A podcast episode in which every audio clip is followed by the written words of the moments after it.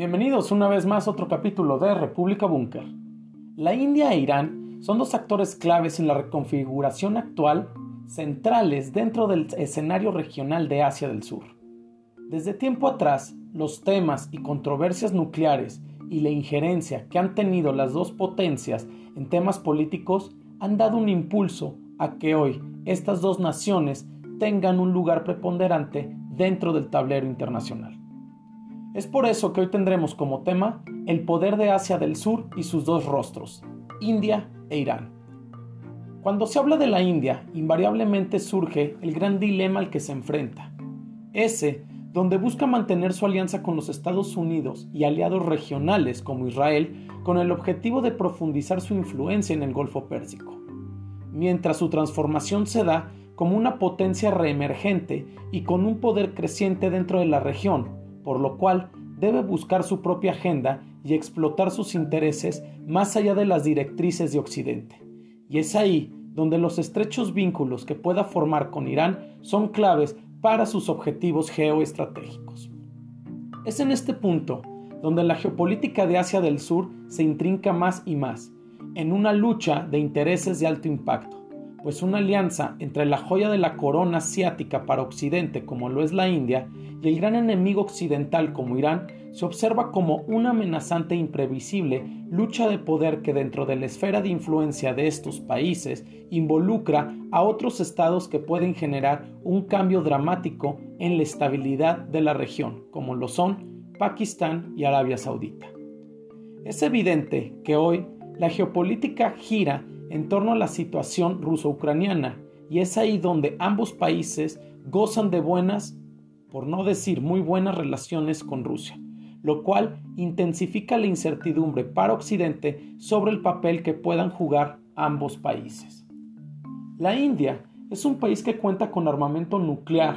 quien en 1974 realizó su primer ensayo, en este momento, el gobierno de Indira Gandhi se apresuró a explicar que se trataba de un ensayo nuclear con fines única y exclusivamente pacíficos, discurso cuestionable y sobre todo problemático, sabiendo las tensiones que presenta con su vecino Pakistán, quien también posee armas de este tipo. Este poder armamentista posicionó y dio una oportunidad extraordinaria para reafirmar el liderazgo de la India en el sur de Asia. Por ello, esa situación es para Irán un objetivo prioritario que lo ha marcado, lleno de controversia y ha simbrado en más de una ocasión las agendas internacionales, pues mientras Irán mantiene el mismo discurso que la India, insistiendo que su programa nuclear tiene fines solo y exclusivamente pacíficos, es claro que este tema es una política de Estado que se incrusta en el gobierno de Muhammad Reza Pahlavi, el Shah de Irán, y que en la actualidad para Occidente y sobre todo para Israel, el programa nuclear iraní podría ser considerado como una amenaza a la paz y seguridad internacionales.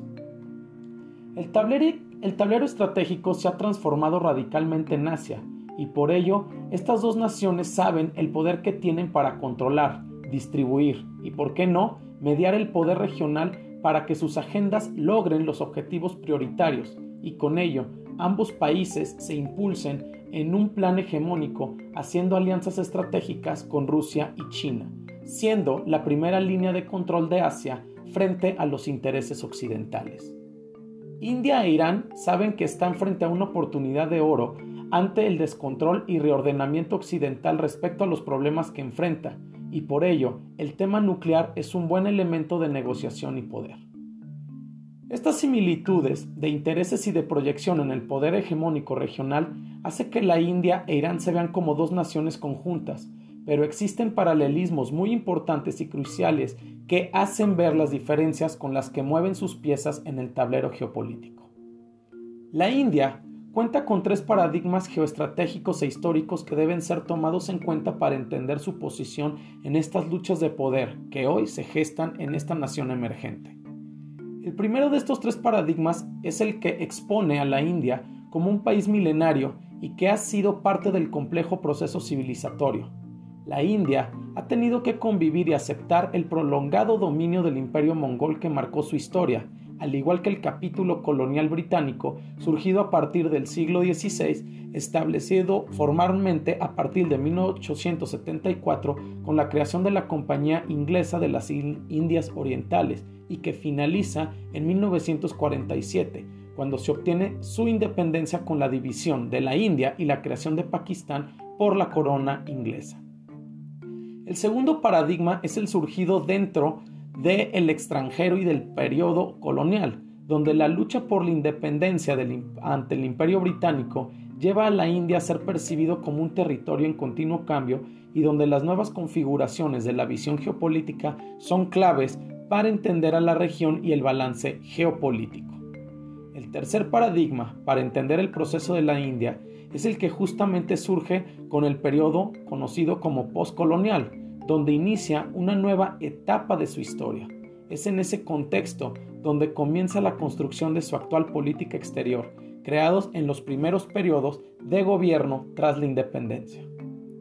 Por su lado, Irán ha llevado a cabo un proceso distinto al de la India en su, en su geopolítica y en las bases en donde fundamenta su poder, y que ha sido clave en los últimos 150 años y donde tiene su punto fuerte en 1979 con la llamada Revolución Islámica, donde se gestó la cuestión de la soberanía nacional teniendo como principal objetivo la reducción de la influencia cultural y política occidental en Irán.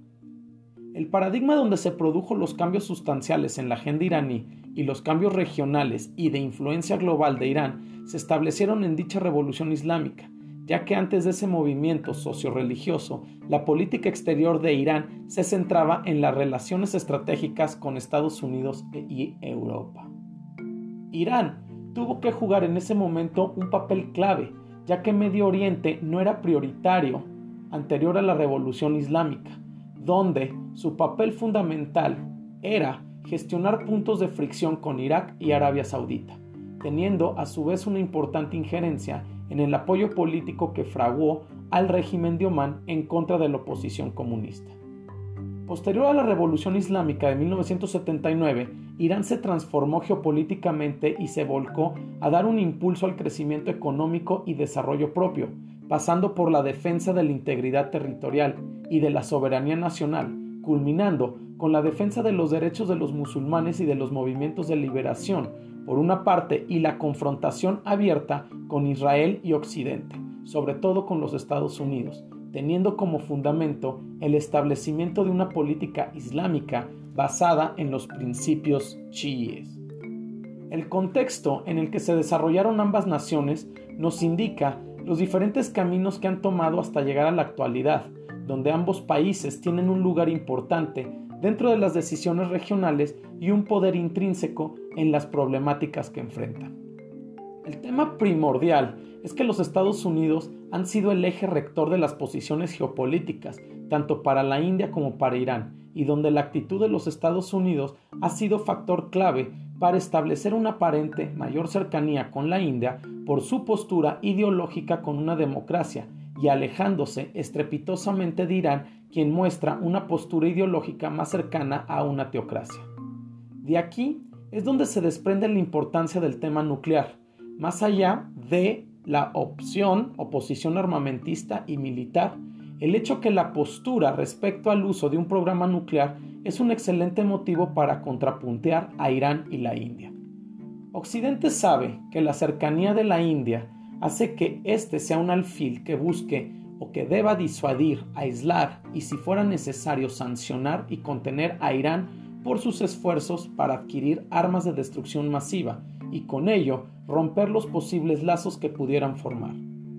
Pero el factor clave de unión y de cooperación entre ambas naciones es un aspecto que no han pasado por alto numerosos actores regionales y extrarregionales, pues con el comercio entre ambos países se detonan otros temas claves en el mundo de hoy como lo son el tema energético y de infraestructura. Es ahí donde Occidente se encuentra hoy con una barrera. Los intereses recíprocos en materia de comercio, energía o infraestructura son más importantes y benéficos para ambos países que la alianza que pueda tener la India con Occidente.